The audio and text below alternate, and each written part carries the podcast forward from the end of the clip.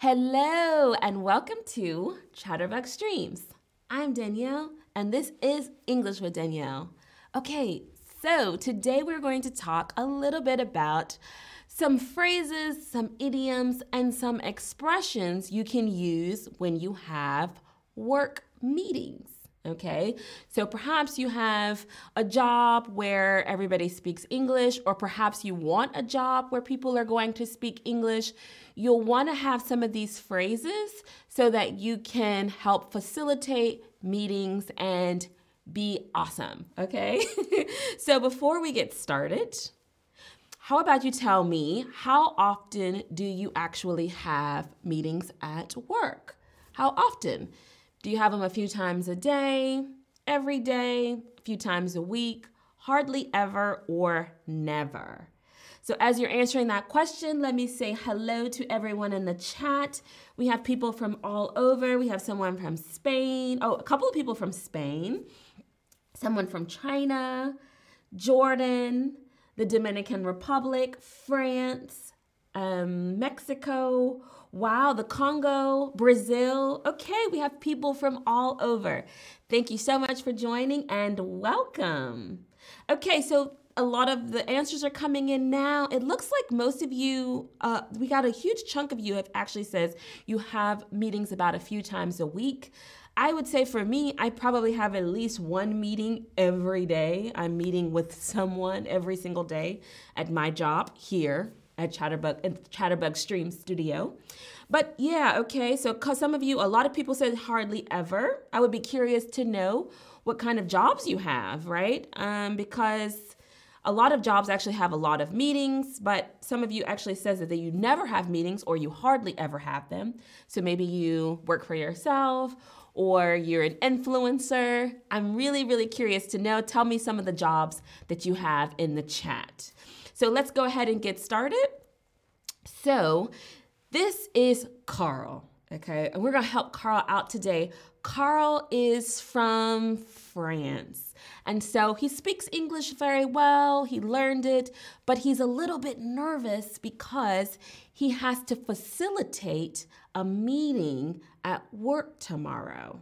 Okay. He's a little bit nervous because the meeting is going to be all in English. So, we're going to help Carl and give him some phrases, some expressions that he can use to get the meeting started and to keep it going.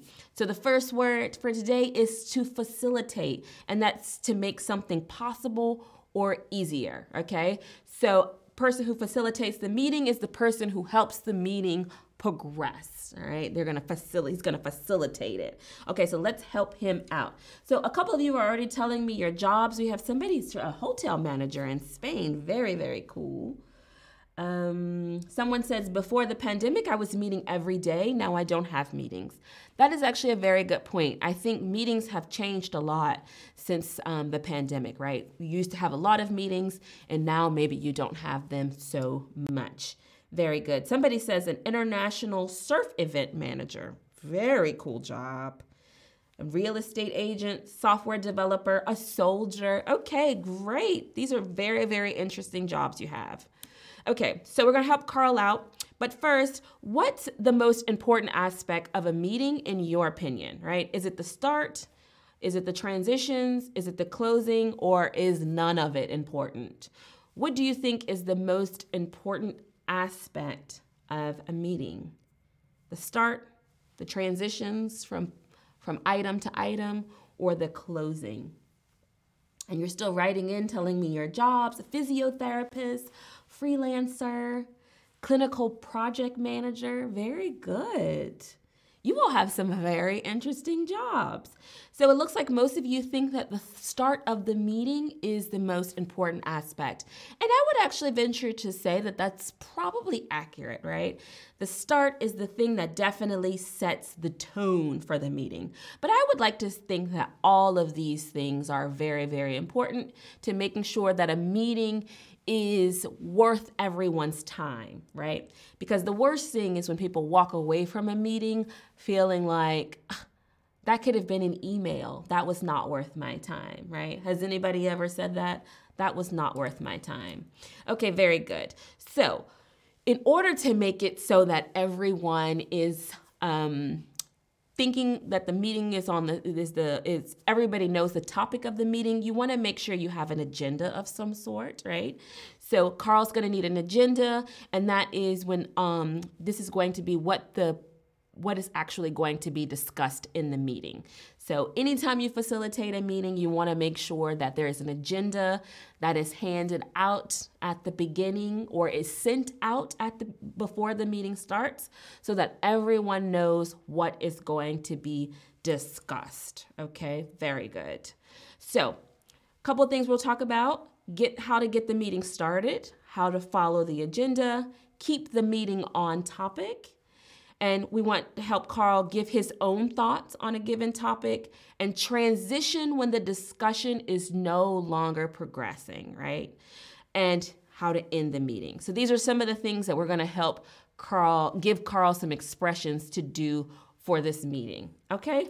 Very good. So first, well, it's time to get the meeting started. And you could say simply, Carl could say, let's get started. Or Carl could say, Let's get down to business. Let's get down to business. So that's just a more colloquial way to say let's get started it and it really shows that carl has a very good command of english language as i've told you in tons of streams before native english speakers use a lot of idioms we use a lot of expressions and the more you use them the more um, you will sound like a native speaker, right? So Carl should probably say something like, let's get down to business, right? And that's a good way to get everyone's attention. Very good. The next one. Okay, so let's say a point is about to be made, there's an item up for discussion, and Carl might say, well, first, before we get started, we want to, talking about this point, we want to make sure that everyone is on the same page.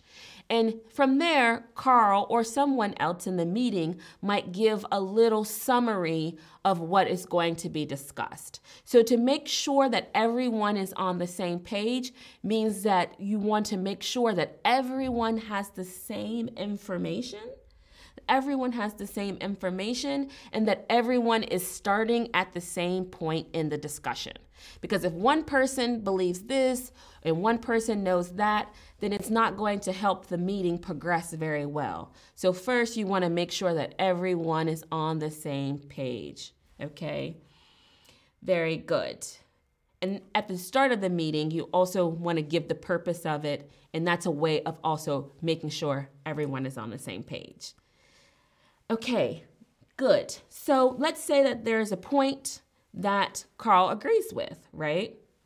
Somebody has said, Oh, I think that um, sales will improve if we do this, this, and this. And Carl could say, Well, that you hit the nail on the head. And if you say someone hit the nail on the head, you're saying that you agree with them and you believe that they got to the to the very point of correctness on this particular issue. So you hit the nail on the head. That's exactly what I was thinking. That's exactly what a lot of us were thinking, right? So hit the nail on the head. And this isn't actually an idiom that you can use outside of a meeting. You could use it if you're talking to your friend and they explain something to you. Um, then you could say, Oh, that makes sense. You hit the nail on the head. Like, it is exactly what I was thinking. All right. Very good. Next one, let's circle back. Now, let's circle back basically means that you're going to return to a previous point, right? Now, sometimes when you're in meetings, the conversation can go this way and this way and that way.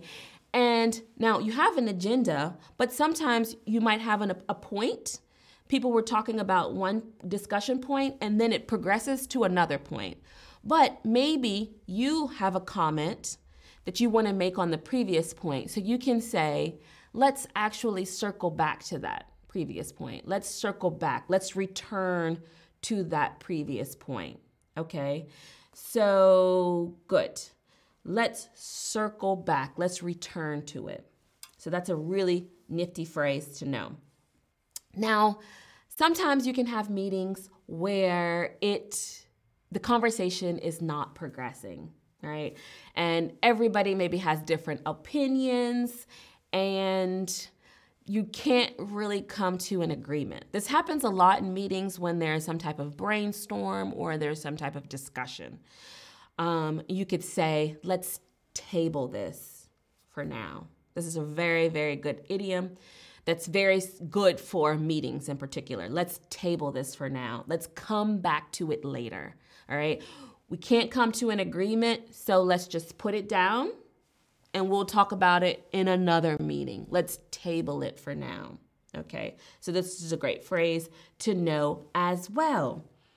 Now, another way that you can say this is let's say somebody brought up, well, what are we going to do in December, right? And it's March now. Well, I can say, let's cross that bridge when we get to it, right? We don't have to think about what's happening in December. We will cross that bridge when we get to it. So essentially, that means because it's not immediately in front of us, it's not something that we have to handle right now. We will think about it later, right? We will think about it later. Let's cross that bridge when we get to it. Okay. And the meeting has progressed. We've kept it on track. We've said, let's table this. Let's cross that bridge when we get to it. Now it's time to end the meeting. So Carl can say, okay, now it's time to wrap things up. Let's wrap things up, like wrap it, wrap something in a box, put a bow on it. Let's wrap things up. So that's to start the process of ending. Okay, so let's wrap things up. Let's go back through the agenda points. We talked about this, we talked about that, we talked about that. So that's it for today. So that is how you can end the meeting. Let's wrap things up. And you can just do a summary of what was discussed in the meeting and then end it. Okay, very good. So, a couple of quiz questions. Let's see how well you guys got all these idioms. So, next, one of your colleagues made a great point that you agree with completely. They need to circle back to it, hit the nail on the head, or got down to business. What is the appropriate idiom here? One of your colleagues made a great point that you agree with completely. They what? Oh my gosh, it looks like you all know the answer to this. They hit the nail on the head. You agree with their point completely, and they hit the nail. This is the nail on the head, right? They hit it with that hammer and they got it at the exact point, right? Very, very, very good. Most of you knew this exactly. Very, very good. Okay, next question. Everyone has just entered the meeting room, sat down, and are, and are now looking at you, the facilitator. What do you say first? Mm-hmm.